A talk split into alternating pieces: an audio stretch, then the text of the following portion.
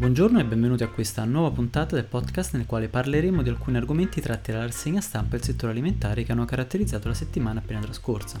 Dopo aver fatto il punto sugli eventi, vi fornirò alcuni spunti di approfondimento richiamando la legislazione alimentare. Sono Mauro Scorsone e questo è Food News e Law. Nella puntata tratteremo di ritiro, richiamo, questo è il dilemma, cosa fare in queste occasioni e le regole SEO. Ora sigla e si inizia.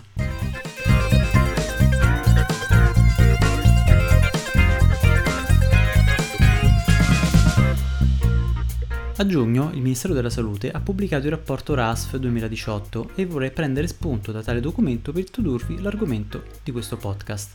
Richiamare o solamente ritirare il prodotto dal mercato? Sembra semplice a dirsi, ma poi si entra sempre in confusione.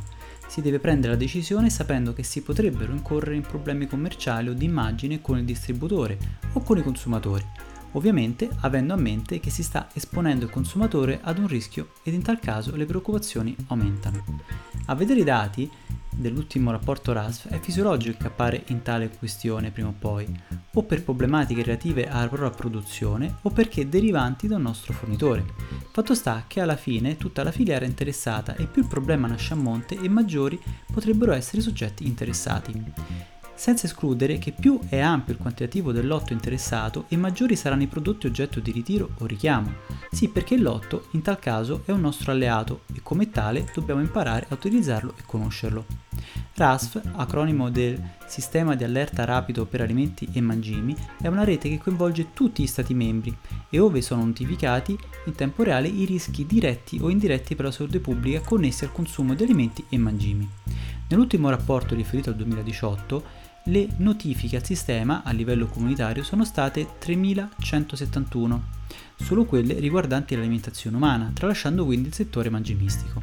L'Italia ha effettuato 398 notifiche e i rischi sanitari maggiormente riscontrati riguardavano la presenza di contaminazioni microbiche da parte di patogeni seguiti da metalli pesanti e microorganismi non patogeni, micotossine, infestazioni parassitarie additivi alimentari superiori ai limiti consentiti, sostanze allergeniche non dichiarate, presenza di corpi estranei, etichettatura assente o incompleta o errata, adulterazione o frode, residui antiparassitari, residui medicinali veterinari. Sbagliando si impara, o possiamo anche dire solo chi non fa non sbaglia. Ecco, questi sono alcuni detti che però rappresentano la realtà. Sbagliare capita, l'importante è imparare dai propri sbagli, per non commettere nuovamente. Ogni azienda ha impostato il proprio metodo. Qualcuna ha un team che si attiva nelle emergenze, composto da esperti nei vari settori interessati, altre hanno principalmente l'ufficio qualità che effettua tutte le operazioni del caso.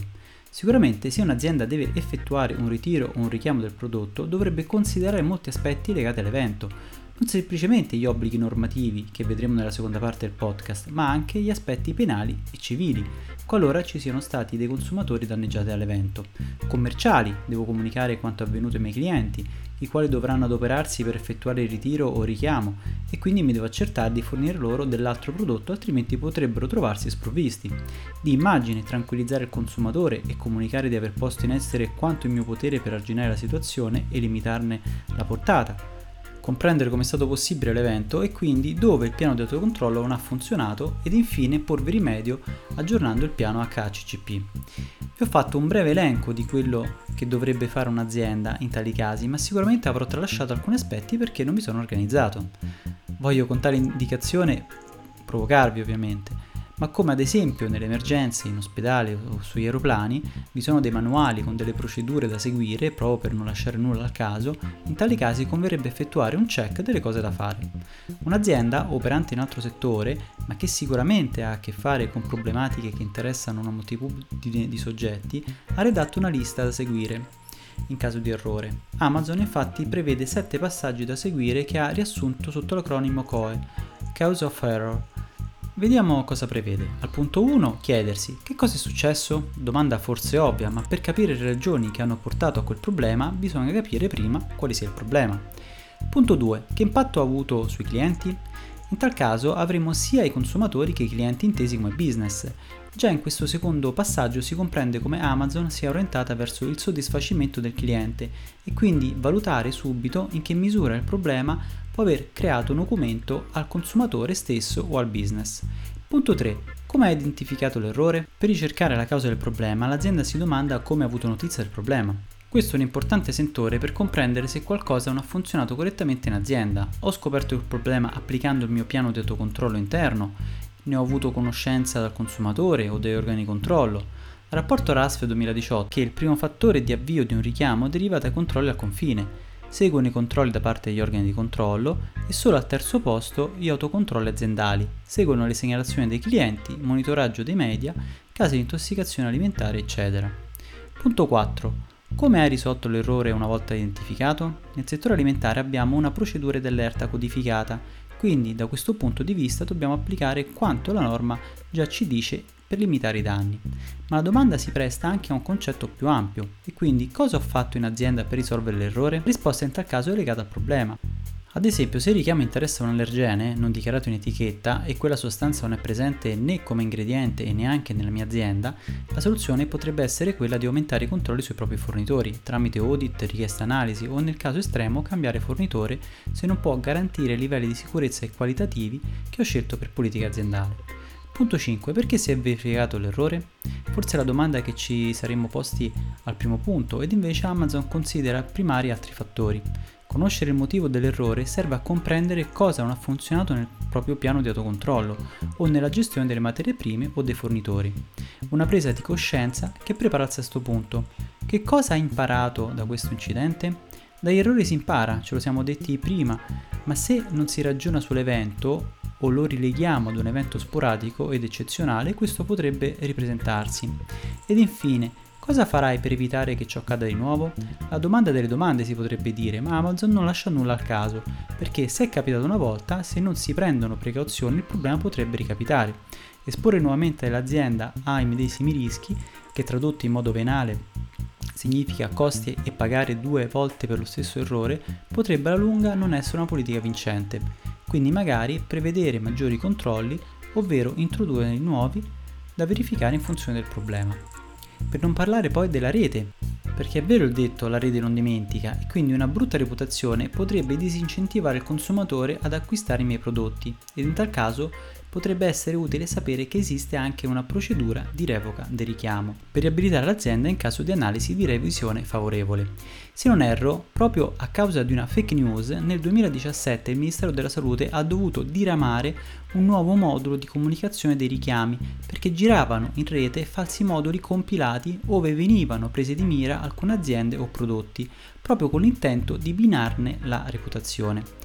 Per fare un esempio utile e comprendere come imparare dai propri errori o da quello degli altri, nel 2013 ci fu lo scandalo della carne di cavallo ritrovata negli hamburger di bovino in Irlanda, che ha interessato molti paesi comunitari, tra i quali anche l'Italia.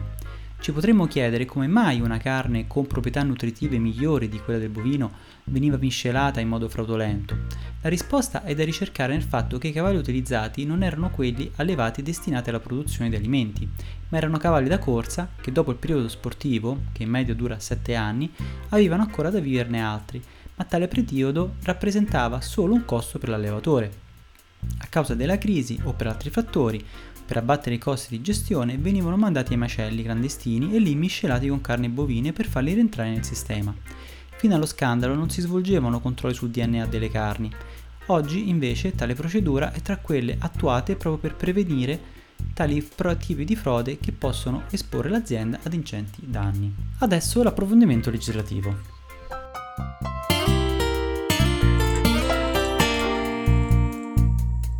Come ho già avuto modo di esporvi nella seconda puntata del podcast, gli obblighi di ritiro e richiamo di un prodotto sono codificati nel regolamento 178 del 2002 all'articolo 19. Quindi, se un operatore del settore alimentare ritiene o ha motivo di ritenere che un alimento da lui importato, prodotto, trasformato, lavorato o distribuito non sia conforme ai requisiti di sicurezza degli alimenti e l'alimento non si trova più sotto il controllo immediato di tale operatore del settore alimentare, esso deve avviare immediatamente procedure per ritirarlo di informare le autorità competenti.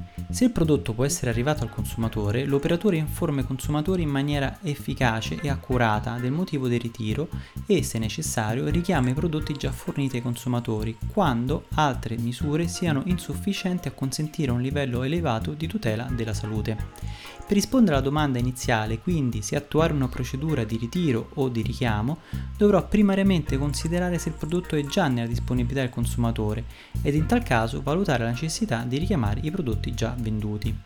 Come abbiamo visto in precedenza, prevedere punto per punto cosa effettuare in caso di criticità potrebbe essere utile.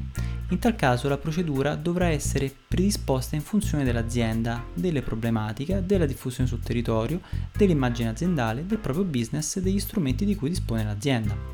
Ma quello che vorrei in questo momento elencarvi sono i punti relativi nello specifico alla procedura stessa di ritiro del richiamo. Vediamo per punti cosa fare quando ci si accorge di un rischio per il consumatore.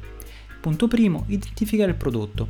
Identificare l'ambito di commercializzazione nazionale, comunitario e extra UE, al fine di comprendere i soggetti a dover allertare. Avviare la procedura di ritiro o di richiamo ed informare immediatamente l'AS di riferimento. Informare poi l'anello a monte, nel caso in cui si ha motivo di credere che la non conformità derivi da un prodotto a noi fornito valutare altre procedure per evitare ulteriore nocumento al sistema e quindi informare i consumatori nel caso in cui dobbiamo attuare una procedura di richiamo. In tale ultimo caso il Ministero ha diramato una nota il 31 maggio 2016 con la quale individua quali debbano essere le informazioni da fornire al consumatore al fine di rendere agevole l'individuazione del prodotto oggetto del richiamo. La notizia di richiamo sarà pubblicata sul sito del Ministero della Salute, ma l'azienda dovrà darne notizia anche sul proprio sito, se ne possiede uno, ed utilizzare specifica cartellonistica nel punto vendita se in presenza di un rischio alto per il consumatore. Questo a grandi linee è quello che prevede la normativa da fare, ma sicuramente andrà valutato caso per caso in funzione della diffusione e del rischio. Con questa notizia ho concluso, ci risentiamo con un altro argomento nel prossimo podcast. Se questo podcast ti è piaciuto, ti chiedo di mettere un commento positivo, un like o un cuore sui vari podcast o di mandarmi un messaggio anche per critiche vocali o scritto tramite WhatsApp al numero 328 62 04 032.